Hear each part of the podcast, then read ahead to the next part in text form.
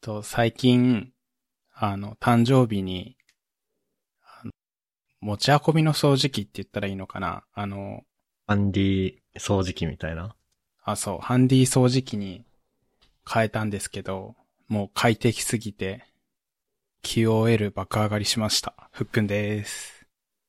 えっ、と、明日、あー、今日収録日が8月12日の金曜日で、明日なんか、ジョン・ウィリアムズの、な、なんだろう。えっ、とね、ジョン、ジョン・ウィリアムズ・ウィンド・オーケストラっていうコンサートに行くんですけど、吹奏楽コンサートへえ、あの、スターウォーズとかハリーポッターの映画の音楽作った人の、まあ、本人は来ないんだけど、まあ、その曲が演奏されるコンサートで、その、そういうの全然行かないんだけど、うん。その日に限って明日台風が来るっていう、あえー、ちょっと、まあ、多分中止とかにはなんないと思うけど、単純に台風の中移動するのめんどくせえなっていう感じの MK です。はい。そういうわけで、今日はなんか、ー、うん。トッシーが来ないので、 二人でやってます。いいです。そうね。何からいきますか何から行こうかなあちょ、じゃあ一瞬、一瞬じゃないけど、軽い話からで。うん。こないだあの、人生初のサバゲーに行ってきたんですけど、おー、いいっすね。あの、めちゃくちゃ楽しかったっすね。あー、いいね、いいね。なん、かあの、横浜駅に、うん。あの、そう、サインドアの、室内のサバゲー場ができてて、うん。で、なんだろうな。あまあ、サバゲーっていうのは、あれですね。エアガンで、撃ち合うゲームなんだけど、リアルのゲームなんだけど。うんで、な、なんだろうね。まあ、大人数でやるんだけど、その、仲間10人、20人とか集めて、フィールド貸し切ってやるのもできるし、まあ、そんな仲間集められなくても、サバゲー場で定例会っていうのをやってて、うん。なんか、何月何日何時からやりますって知らない人同士でう打ち合ったりするんだけど。うん。そう、その定例会っていうのに行ってみて、一人で。うんうん。あのーめっちゃ楽しかった。え、もう、超え駅近ってことうん、駅直結、直、まあ、直結多分してると思えー、すごい、アクセスしやす。う。ね。うん。まあ、なんだろうな。とりあえず、もちろんあの、何も持ってなくても全部レンタルできるんだけど、うん。ちょっと、なんだろうな、レンタルの銃がしょぼそうだったのと、あと、何やっぱはま、はまりたいなと思って、趣味にしたいなと思ったから、うん。とりあえずガスのハンドガンを買って、で、撃って、なんか、銃がスライドするようなやつね。と、なんか、なんだっけ、電動ブローバックみたいな。そうそうそうそう。その、おー。まあ、電動じゃなくて僕はガスだから、はいはいはい。あの、銃の BB 弾入れるところにガス入れて、そこからガスと BB 弾吹き出して、ってやつなんだけど。あれ結構高くないでも1万5千円ぐらいかな。あー、なんか子供の頃超憧れてた記憶が蘇ってきたわ。そうそうそうそう。あ、で、なんか、たまたま僕は、うん。ショップでセールやってて1万円ぐらいで買えた本体を。おー。いいっすね。いや、めっちゃ面白かったわ。なんかね、まあ、あの、1ゲーム5分ぐらいのやつで、うん。朝の10時から、夕方4時までぶっ続けでやるんだけど、うん。途中休憩なしで、その、えまあ、勝手に、勝手に休憩。あの、ゲーム自体は5分ずつ毎回進んでて、ー。 うん。で、あの、休憩したかったら、まあ、一旦抜けるみたいな感じなんだけど。うん。もう超楽しくて、よかったです。なんかね、すごいリアル、リアル FPS って感じだった。えー、なんかもうハマっていきそうだね。ね。でもね、一回しかヒットは取れなかったね。相手、相手を倒すというか。えー、やっぱむずいんだ。むずいし、なんだろうね。こう、チラッと顔出して、もう一回チラッと顔出し、すと撃たれるみたいな。チラッと一回目に顔出すときに敵を見つけるから撃とうとするんだけど先に撃たれるみたいな。えで、一回ヒットも取ったんだけど、ー。うん。 多分、多分僕が当てたんだよな。うん、多分当てたよなっていう感じで。はいはい。そう、だからさ、 あの、ちょうどあの、エスケープフロムタルコフっていうゲームをやってるような気分になった。あの、うんうん。エイペックスとかさ、普通の FPS だったら倒したら倒しましたって出てくるじゃん。その UI として出るよね。そうそうそうそう。でもタルコフは出てこないからさ。うんそんな感じだった。あれあれ俺 今、た、た、倒したんだよな、みたいな。うんうんうんうん。いや、まあ楽しかったんで、あの、今日いないけど今度都市誘ったりとか、北海道帰った時にふっくんを誘って行ってみたいなって思います。おー、ハンドガン一丁程度だったらね、買えるから。ね、帰れるしガチのやつはむずいけど。レンタルもあるしね。うんうんうん。なんかずっと憧れがお互いある気がしててさ、なんか、北海道にまだいた頃、水鉄砲でサバゲーみたいなことやんなかったっけあ、やったやったやった。あれも楽しかったよね。あれも楽しかったね。確かにね。で、あれ、サバゲーに憧れながらあれやったわ。あれやってたやわ。ったわ。なんかね、あのーもうちょい、涼しくなったらね、屋外のフィールドで、森林とかでやってみたいなって思うけどね。うんうん。そうね。やっぱあの、室内のフィールドだと、まあ僕の行ったところだけかもしれないけど、まずフルオート禁止だったりとか、へえ、ダメなんだ。あの、セミオートで一発ずつ撃つしかダメみたいな。うんうん。まあでもフルオートされたらね、室内ってやっぱ狭いからさ、弾跳ねるじゃん。そうだね。で、まあ、これもフィールドによって違うんだけど、一応僕の言ったところは、跳ねて当たったっていうことが、明らかであればヒットにはしないって感じだったんだけど、うん。もうフルオートで歌えたらわけわかんないじ ゃん。跳うねだねて当たったのか、本当に当たったのか。うん。とか、あと、走んの禁止だったりとかしたから、へえ、面白いね。そうそう。やっぱ危ないからさ、その、スステージ上のバリケードみたいのに、あれ、ベニヤ板の板立ってるだけだから、あれ人が当たったらバーンってなっちゃうから、うんうん。だから走るの禁止だったりとかって感じだったから、そういう制限なしにやりたいんだったらやっぱさ、広大な森林の中でやる方がいいと思うから、うん、涼しくなったら行きたいね、そういうところに。あそんな感じで、あの、いや、結局、そう、ふっくん言った通り、サバゲーへの憧れももちろんあったんだけど、うん。なんかもう本当にね、パソコンが関係ない趣味を作って、ああ。パソコンが関係ないかつ外に出る趣味を作んないとなと思ってさ、うんうんうんあ、サバゲーいいなと思って。一応、一応多分運動にもなるし。てか運動になる、めっちゃ。超疲れた。うん。めっちゃ汗がきそしかも走り禁止だったのに、そうだったからさ。う。うんうんうん。いや、すごいわ。サバゲーちょうどいいな、なんか趣味として。ね、ちょうどいいよね。うん。いいね。あのーっていうか、また、あのー僕がさ、人をさ、趣味に巻き込むときはさ、誕生日をうまく利用するじゃないうん。あのー ポッドキャスト始めるときにも、トッシーとフックにマイクを誕生日プレゼントっていう名目で送ったし。はいはいはい。で、そうそうそう。僕、トッシーにね、タンプレもらったのにね、まだね、あのね、トッシーのタンプレ送ってないんだよ。あらまあ。実は、4月にバタバタしてたせいで。うんうん送ったろうかな、みたいな。うん。いいね。まあ、そんな感じで、新しい趣味としてのサバゲーを、こう、いい、いい滑り出しで。この間は、一人で行って、まあ、あのね、お一人様歓迎って書いてたから一人で行ったんだけど、お一人様僕しかいなくて、あら。 ぶっちゃけ気まずかったんだけど、でもやっぱりあの、趣味系の集まりだから、その場で結構仲良くなれてうんうん。よかったのと、あと今度ツイッターのフォロワーと一緒に行くから、ああ、いいな、そういうつながり。あの、しばらくはただの動く的になるんだけど、うんうんうん。強くなりたいっすね。これはあれですかポッドキャストを聞いてる人で、行きたいって人がいれば、MK に声かければ、一緒に行ったりとかできるんです かああ、できるんじゃないですか。まあ、あの定例会みたいなのに一緒に行きましょう、みたいなああ、いいっすね。感じじゃないですかね。あのまあ僕は、横浜市に住んでるんで、その近辺なら行けます。いいね。ああ。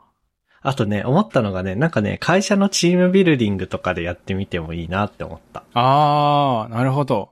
あの、レンタルでさ、全部揃うしさ、うん。まああの、ルール自体は簡単じゃん。そうだね。わかりやすい。打て、打たれるな、だから。うんうん。で、チーム戦だし、楽しいし。確かに。ね。そういうのはいいなと思いましたっていう感じですかね。軽くっつってなんか10分ぐらい喋っちゃったな。じゃあ、ニート日記。ニート日記行きましょう。えっと、なんだろう、一言で言うと、規則正しい生活を続けてたら、ある日突然やる気が爆発した話をしたいと思います。おもう、あれですね、いわゆる、ミステリアスモチベーションエクスプロージョンっていうことで。えな、そんな言葉があんのないです。今作りました。あ、びっくりした。なんかさ、あるのかと思った。科学的 に、そういう名前が。なんもちなょっいでとす。待って、なんて言った今。ミステリアス、なんつったミステリアスモチベーションエクスプロージョン。いいな。それいいね。うん。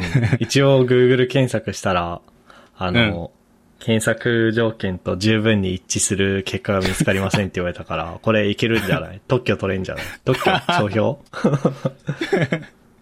ね、直訳しただけの謎のやる気爆発ってことなんですけど なるほどね。いいね。はい。ごめんごめん。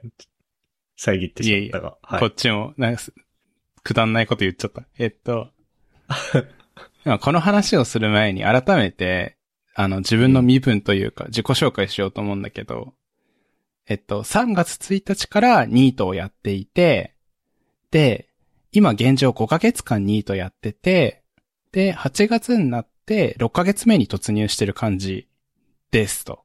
そうだね。うん。そうそうそうそう。で、最近規則正しい生活続けてたら、なんか謎の活力が湧いてきて人生が最高になってますっていう話をしたくて。で、なんか経緯も含めて、なんで規則正しい生活をしし始めたのニートのくせにっていう話をちょっとしたくて、まずは。えっとね、経緯も含めてだから、あの、ニート始めた頃は、どうしても最初その手続きとか、なんかお役所に通いまくる時期があって、まずは。 うん。で、その時期の疲労もありつつ、その後ぐらいにもう人生無理すぎて何にもやりたくないっていう無気力の期間があったわけですよ。うん。で、そうなってくると、な、なんだろうな。なんか、なんか、だるさが出てきて、なんか、血流がうまく回ってない感じというか、謎のだるさに苛まれる時期があって、なんか、自堕落な生活を続けてた時に。うん。で、その時に、ツイッターで、なんか、なんか先輩ニートというか、先輩無職というかさ、そういう人のなんか、 うん。 なんか穏やかに無職を過ごされてる諸先輩方いるじゃないですか、なんか、ツイッター見てると。いるね。そうそういう人がライフハックというか、こういうメンタルで過ごせばいいよ、みたいなツイート、やたらと流れてきててさ、そういうのいいねしてるからかわかんないんだけど、おすすめにいっぱい出てきてて、わかる。僕もなんかね、うん。あのー、ふっくんにおすすめしたいとかってわけでは別にないんだけど、うん。そう。いや、やっぱりふっくんがそういうことになってからいろいろさ、うん。なんだ、今までやっぱ目に入ってたんだろうけど、ツイツイッター的にね、うん。より目に入るようになって、フォローとかしまくってたら、そういうのばっかり出てくるようになった。 同じだ。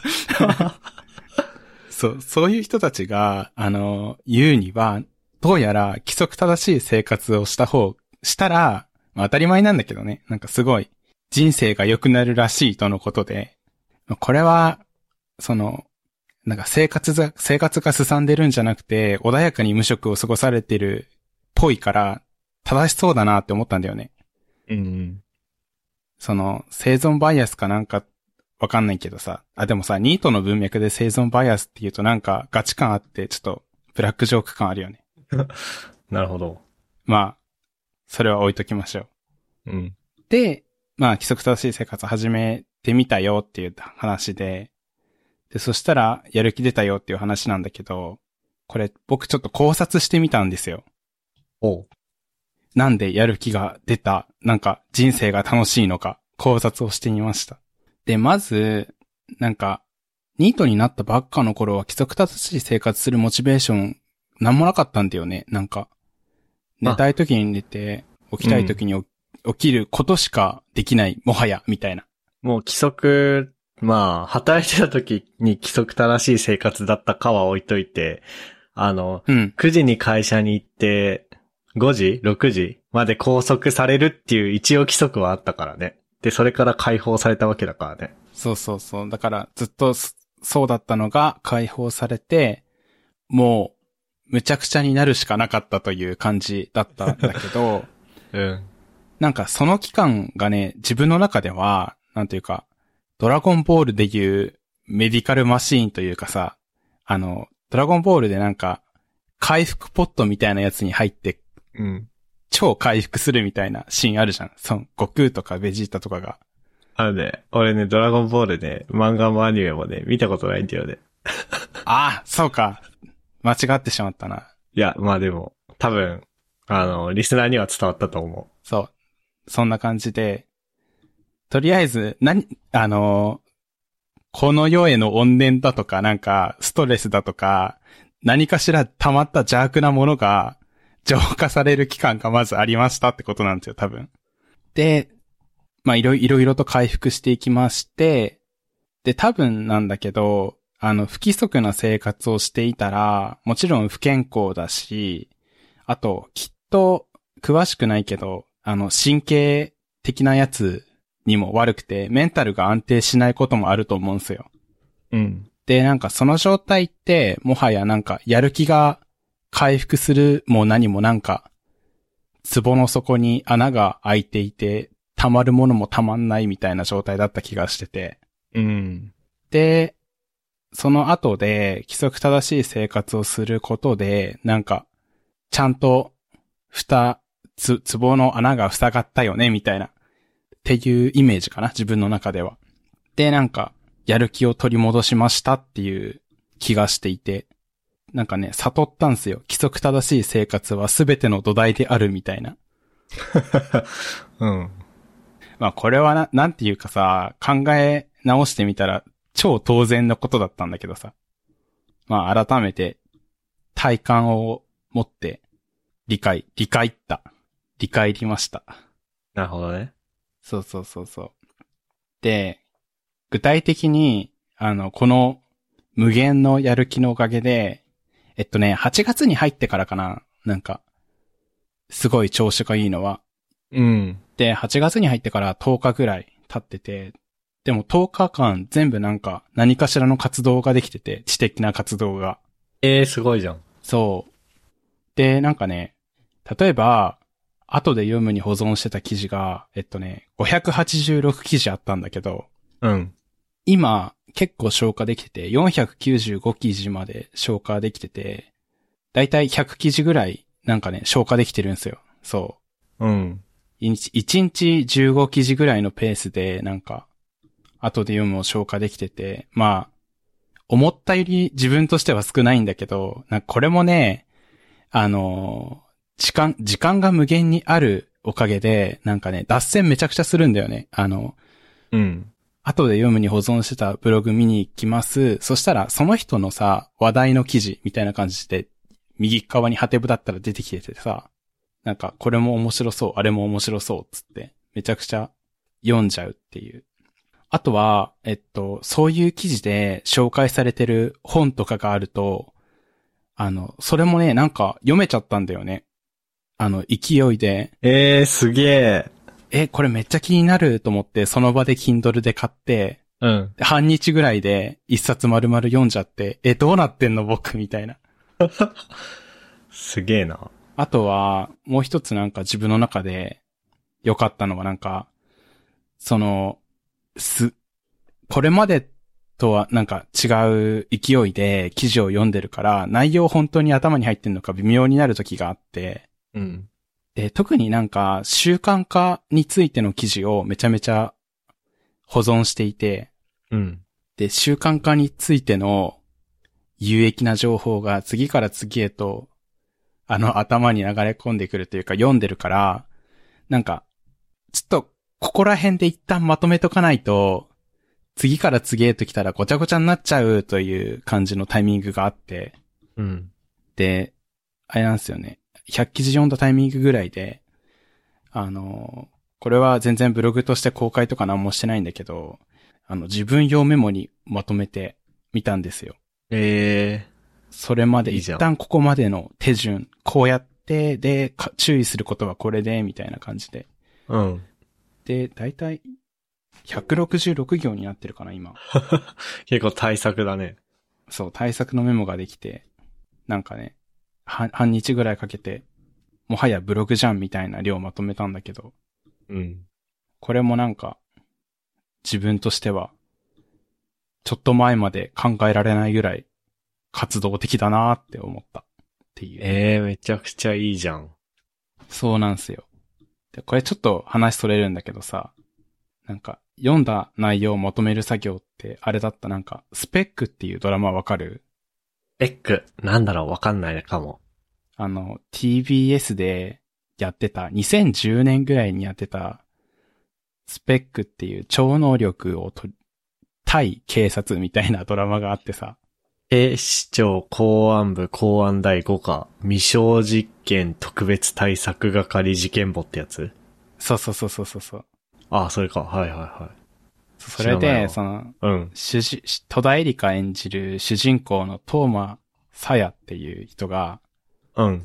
あの、推、推理をするときに、うん。あの、これまで操作で出てきたキーワードを書道で半紙に墨で書いて、いくつかで、ビリビリに破いて、上に投げて、推理するっていう、もう必殺技みたいなシーンがあるんだよね。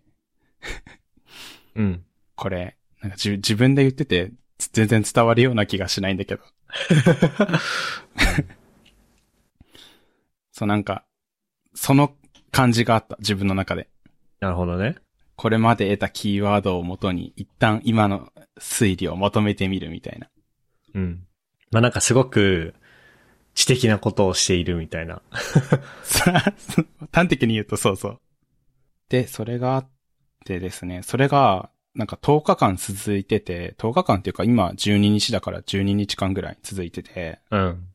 で、なんか、自分なりのコツを発見してて、だからなんか、似たような状況の人に、アドバイスじゃないけどさ、そんな偉そうなことではないんだけど、これやったら自分は続きましたっていうのを言いたくて、まあ、事例のね、共有をね。そうそうそう、事例の共有をしたくて、まず、なんか、机めっちゃ綺麗に保ってるんだよね。ああ。なんかこれまでって、絵描いたら絵描きっぱなし、なんか筆箱出しっぱなし、で、ご飯食べたら、なんか、なんだろうな、食器は片付けるんだけど、箸だけここにあるとか、コップだけここにあるみたいなのとか、うん。あと充電ケーブルごちゃごちゃーっとなってるとか、VR ゴーグルを着っぱなしとかいろいろごちゃってたんだけど、なんか全部しまう場所にしまうというか、あるべきところに戻すというか、うん。そうするとね、良かったですね。当たり前すぎるんだけど、割とできてない人、ニート的に多いんじゃないかと思ったので、まずこれが一つと、あとあれですね、規則正しい生活にちょっと似てるんだけど、早朝左右散歩ですね。ああ。いいね。そう。もう、キーワードとしてこれだけは覚えて書いてほしいんだけど、早朝左右散歩いいっすよ。左右を飲んで散歩するってことそうそうそうそう。うん。あのね、まあ、僕だから左右みたいなところあるんだけど、その、水分は寝起き、起きた時に取りたくて、で、ただ、あの、冷たいものを寝起きで飲むと、お腹壊しちゃうタイ、なんか、タイプ、タイプの人間で、ええだから、じゃあ左右飲むかと思って、左右飲んでて、なんか、左右ってよくわからんけど、なんかいいっぽいじゃん。まあ、なんか、いろいろいいって言うよね。そう、いろいろいいっていうから、多分いいんだろうっていう適当な感じで、まず左右飲んで、で、もう、起きたら何も考えずに散歩に行くようにしてて、なんか、す判断ってさ、なんかし、エネルギーを消耗しちゃう感があって、そうだね。散歩行こうかな、何時に行こうかな、今行こうかな、ちょっと面倒いな、みたいに考えてる時間になんかもうそれだけで脳みそ使ってる気がしちゃうから、いや、それはすごくわかる。そうそうそう。なんかあるよね。うん。そう、だからもうなんか、朝起きたら、あの、髪ボサボサでも帽子かぶればいいし、うん。なんかパッと準備して何も考えずに外出ちゃおうって最近やってるんだよね。ああ、いいね。で、帰ってきて、あの、顔洗ったり歯磨きしたり整えればいいかな、みたいな。あそれ6時でぐリらいセットできるもんね。うん。そう、人いないし。うん。で、ただこれ注意点があって、うん。あの、今日ちょうどやらかしそうになったんだけど、あのね、左右飲むとお腹活動して、あの、トイレ行きたくなるんですよ。そうだね。確かに。お腹がなん活だけ動ど、 するとそうだね。そう。なんだけど、あの、すぐに何も考えずに外出ちゃって、散歩してる最中にギュルルルルってなって、あ、やばいってなって、小走りで家に戻るっていう事件が今日起きて、危ないね。だから、早朝左右散歩じゃなくて、早朝左右トイレ散歩がおすすめですっていう話をしたいです。なるほどね。そう。で、まあ、この話の結論を言いたいんだけど、うん。ニートが規則正しい生活すると、くっそ楽しいっていううん。ことを言いたくて、まあ、な、なぜかというと、あの、社会人だった時に、あの、やりたいけど時間なくてできねえって思ってたことがたくさんあるんだよね。うん。それこそ、後で読むにしてたのもそうだしさ、うん。あと、Kindle で買ったけど読んでない本ありまくったりとか、なんか要領よくこなせる人は社会人しながらできると思うんだけど、ニートで規則正しい生活してると、その、要領悪かった人だと、だったとしても、その、や、やりたいけど時間なくてできねえって思ってたことが存分にできるっていうことがめちゃめちゃ楽しいです。うん。それこそ、あの、ブログ読んでて、で、ブログで紹介されてた記事があって、またその記事読みに行って、みたいなのを何回か繰り返すっていうのが、社会人の時はなんか、あの、仕事中にブログ読んでて、ブログっていうかなんか、技術的な記事を読んでて、うん。そこでパッと参考にして、で、なんか、ちょっと、参考文献も気になるし、そこで紹介されてる、さらにまた別のブログも気になるし、だけど、仕事時間だし、ずっと読んでるわけにいかないよなと思って切り上げてたみたいなことが結構あったんだけど、うん。それ全く気にせずに、もう、気になること気になることで没頭できるからね、めちゃめちゃ面白いっていう、いいね。そう、知識欲が満たせる。いやめっちゃいいね。という、そういう結論で、この話を終わろうと思います。 はい。と、いっぱい話してくれたから、どこから行こうかなって感じなんだけど、いっぱい話しちゃった。その、まあ、だから5ヶ月ぐらいか。うん。 5ヶ月ぐらいって言って、だから長い休みを取ることの、なんかこう、良さうん。っていうのは僕もすごく、なんつうの、憧れというか、みたいなのがあってさ。うん。まあ、だってもうあれじゃん。あのーもうずっと長く休めるっていうのが、まあ、小学生になってからは、うん。学生やってるうちは1ヶ月か、1ヶ月半ぐらい。2ヶ月はないもんね、確か。ないかも。ないよね。そうだよね。だし、まあ、社会人になったらなんか、なんか、なんだろうな。これを長期休みっていうのかっていう、ふざけた休みしかないし。うん。で、まあ、全然休めないじゃん、やっぱり。そうね。で、なんだろうな、それこそ、高専の頃、じゃあ夏休み1ヶ月1ヶ月半あってもさ、なんか、結構何もできずに終わった、うわーなんて自分はダメなんだっていう風になっちゃうじゃん、やっぱり。うん。うん。うんめっちゃわかる。でも、もっと、何長く休むことによって得られることっていうのはすごく僕は注目してて。うん。いや、それこそあのーまあ、ふっくんは仕事辞めてニートだけど、うん。その、学生でそれだったら、まあ、退学もあるし、休学っていうのもあるじゃん。うん。で、昔なんだっけな、なんか、ウェブで見つけた、休学の効能っていうブログ記事があって、あの、小ノートに貼るんだけど、うん。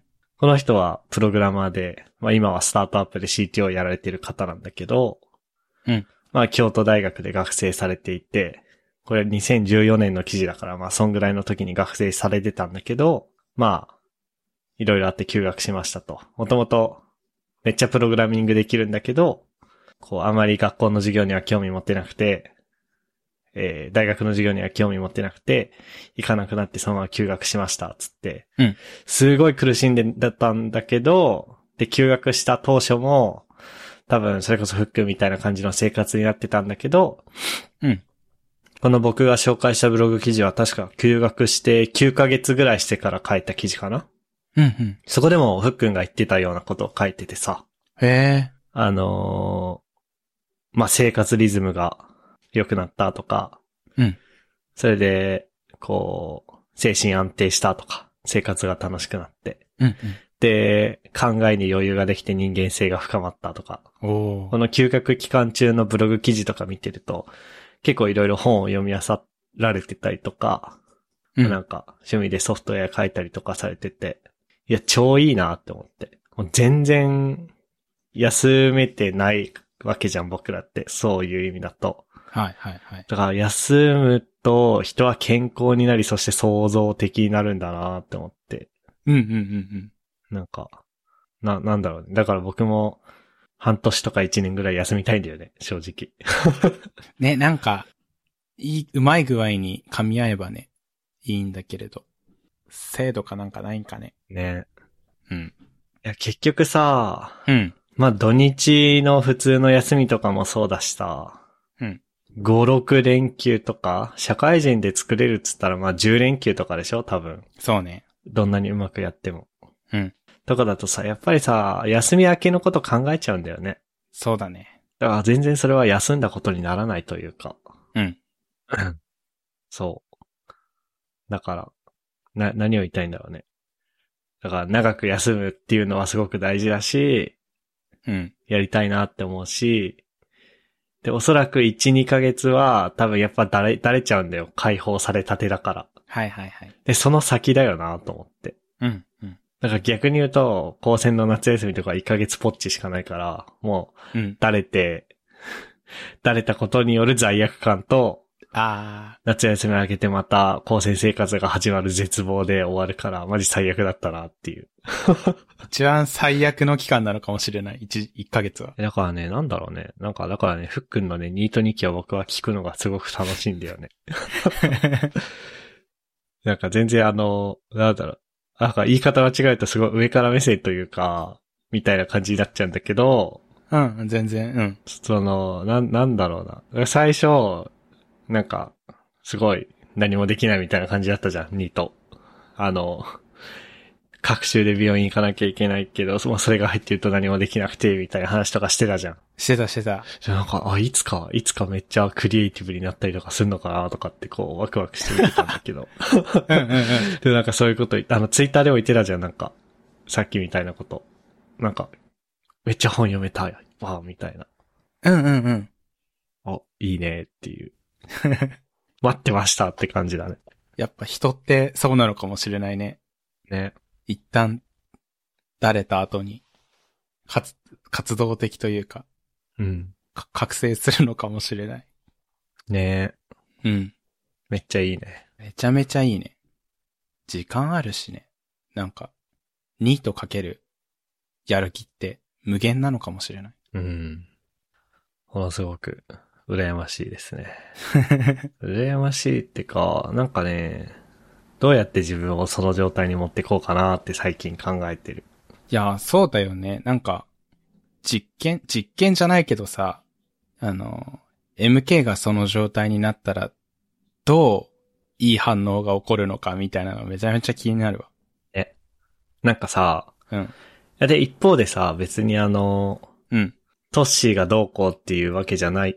トッシーじゃねえや、ごめん。ふっくんだうわ。んふっくんがどうこうってわけじゃないけど、一方で、なんつうの。ふっくんは、その何まあ別にふっくん仕事してる時からそういうことは別に言ってなかったけど、うん。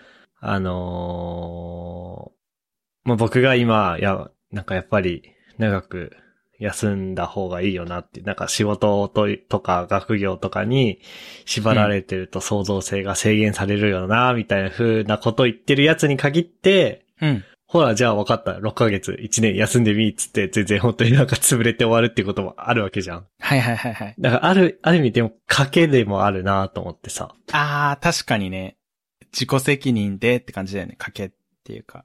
うん。確かに。だから、な別にハードル、いや、な、なんていうの。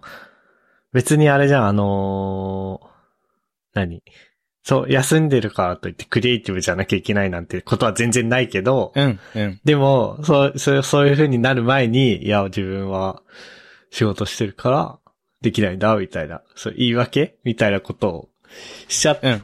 てたらあれじゃん。 そうだね、そうだね。だから、こ、怖くはあるなっていうのも一方であるなっていう。うん、うん、うん。いうのと、あとなんか最近ね、考えるんだけど、うんその、いやなんかぶっちゃけもう僕そんなにプログラミングとかコード書くこと好きじゃないなって思ってるんだよね。ほなんか、もう、高専、専攻か、そ、専攻か1、2年ぐらいの時になんかそういうことを考え始めたんだよね。う。うん、あ全然コード書くのもプログラミングも好きじゃないし、プログラマーももう、もうここまで来たらプログラマーになるしかないから、とりあえずなるけど、なんかめっちゃ好きかっていうと別に好きじゃないなって思ったんだけど、うん、まあでも、まあふっくんがさ、うん、あの、まあニートになってるのを見てさ、じゃあ自分がふっくんみたいな状態になって何するかって言ったら、うん。まあプログラミングしてるなって思ってさ、おー。なるほど。そう。あ、そっか、そしたら、好きなのかな、みたいな。うん、うん。で、け結構なんか、仕事で使う技術で、趣味のもの、遊びのものを作るみたいなので、方針で僕は趣味のプログラムを書いてんだけど、うん。仕事のこと考えなくてよくなくなったらどういう風にするんだろうとか思ったりとかしてて。ああ、確かに。なんだろうね。何が言いたいんだろう。なんか、最近すごいそういうことをね、考えてね、ふっくんとかを見てて。おー、じゃあなんか、いいのか悪いのか、何かしら影響を与えれることはできてるの。影響を与えられるでしょう。あそれはだって、逆もそうじゃないその、 うん。なんだろう。えだって僕が新卒で入った会社を辞めた時、ちょっとびっくりしなかった ああ、びっくりした。びっくりしたし、うん。あ、なんかそういうのもあるんだって思わなかった。思った思った。価値観が広がった。ねえ。うん。で、僕もフックを見て、あ、なんおーか、いいんだって思ったしさ。いいんだっていうか、その、そう、だから、いや、であるよね、そういうの、お互いにね。うんうんうん。あるあるあるある。なんかあれだよね。なんかネットの向こうの人じゃなくて、身近にそういう人がいると価値観広がるよね。そうそうそうそまさか身近な知り合いがとか。う。うん。いや、それこそさ、うん。あの、前に、うちのポッドキャストにも出ていただいた、CEOFM のちくばさんとかもさ、うん。まあ、もともとリブセンスって会社にもう7年とか8年とか勤めていたんだけど、辞めて、今、フフリーというか、起業、起業をして、なんか、まあ2社やられてるんだけど、おー、すごい。そういうのもあるんだと思ったし、うん。逆に、この人ずっとフリーランスで、あの、それこそあの新卒で入った会社の、うん。あの時に業務委託で来てて、すごいお世話になった人がいたんだけど、もうこの人は絶対もうずっとフリーランスでいるんだろうなって思ってた人が、急に正社員になって、うんうんうん。それで、だから、ええー、っつって、僕もその会社に今入った、入っているんだけどさ、おー。みたいなのとかあってさ、なんかさ、な、何を言いたいんだろう。なんかさ、うん。いいよね。自分の周りにさ、いろんな人生があるのって。そうだね。なんか、ロールモデルは、多ければ多いほど、自分の選択肢というか参考になる人が広がるから、いいよね。ね。いいよね。うん。でも逆にね、あのー周りにね、うん。ザ普通のサラリーマンみたいな人があんまりいないんだけどね、僕は。 確かに、それもそれでし思想が偏っていっちゃうね。そうそうそう。いや、いわゆるさ、いや、まずさ、僕父親がさ、うん。あのージャパニーズトラディショナルカンパニー辞めて、うん。自営業になった人で、で、僕が知ってるお父さんはもう自営業だったからさ。はいはい。さ、さすがに僕が生まれた時にはまだ会社員だったと思うけど、物心ついた時にはもう自営業だったから、うん。だったし、で、僕がつるんでる人たちも、あんま、いないし、うん、うん。だから、まあいろんな人生を見れていいよねって言ってるけど、やっぱ偏りはあるけどね。確かに、サラリーマンがいない。でも、あのーこれまたあの、前に、ポッドキャスト出ていただいた岩師さんとかうん。は、ずっと N 社 N 社ね。に在籍されてる気がするな。そうね。あ、じゃあやっぱりなんか、いろいろ、いろんなパターンがあっていいかもな。確かに。そう。なんかいいよね。うん。こう、ありがたいよね。いろんなパターンを、 周りの人がやってくれていて。まあ、選べる道、選べない道ってのは当然あると思うけど、うん。あの、あ、こういうのもありなんだって思えるっていうのは。確かに。なんか、自分の手札が増えていく気がする。そうそうそう。そんな感じかな。うん。あとね、今日ね、うん。すごいなんか、今日僕ずっと鼻が、鼻が詰まってはいないんだけど、うん。すごいね、埃っぽくて鼻がぐすぐすしてんだよね。あら、まあ。なんかあの、模様替えをしててさ、うん。なんか最近ずっと模様替えしてる気がする んだけど、確かに。うん、まあ模様替えしたり、あと新しい絨毯を、絨毯、カーペットか、古いカーペットを出して、で、古いカーペットを出すために部屋のものを全部出して、で、古いカーペットを丸めて新しいカーペットを引いてとかやってるせいか、はい。多分はいはい家の中の埃がやばくて、うん。もう僕ずっとズルズルしてんの、今日、昨日今日と。カーペットは、もう、丸ごやと、ばいよね埃立ちそうだね。うん。そうだよね。いやー、だからなんかね、すっごいなんか、だから、息、息が辛いというかね、いや、なんか、その影響か、すごい眠い。あ、なんかわかる。酸素が行き渡ってないというか。そえー、なんかそれしばらく辛そうだね。う。ね。いや、で、しかもさ、うん。あれね、外行くと全然大丈夫なんだよね。うんうん。外行くと全然大丈夫なのがまだ救いだけどさ、このご時世であんまり鼻ぐすぐすしたくないなっていう。 確かに。夏なのに。 いらぬ誤解を受けちゃね。う。うん。いや、困ったわ。なんかないんか、埃。空気清浄機って意味ないのかな、そういう時。空気清浄機あるよ、うち。動かしてるよ。ああ、動かしててもダメだね、やっぱり。ダメか。鼻、鼻だけだったら、シンクロナイズドスイミングの人がつけてるあれをやるしか ない。ずっと口呼吸みたいな。そうそうそうそう。でもどうなんだろうね。口呼吸でもなんか、ハウスダストのアレルギーだからさ、ああ、そっか。アレルギーは、反粘応し膜ちゃうがんだめよそねう。。うん。そう鼻が、鼻を塞いでるから、うん。より辛いみたいな。確かに。まあそんなとこっすかね。はい。えー、ここまで聞いていただいた皆さんありがとうございました。番組内で話した話題のリストやリンクは、ゆるふわ .com スラッシュ150にあります。番組に関するご意見ご感想は、ツイッターハッシュタグ、シャープゆるふわでツイートお願いします。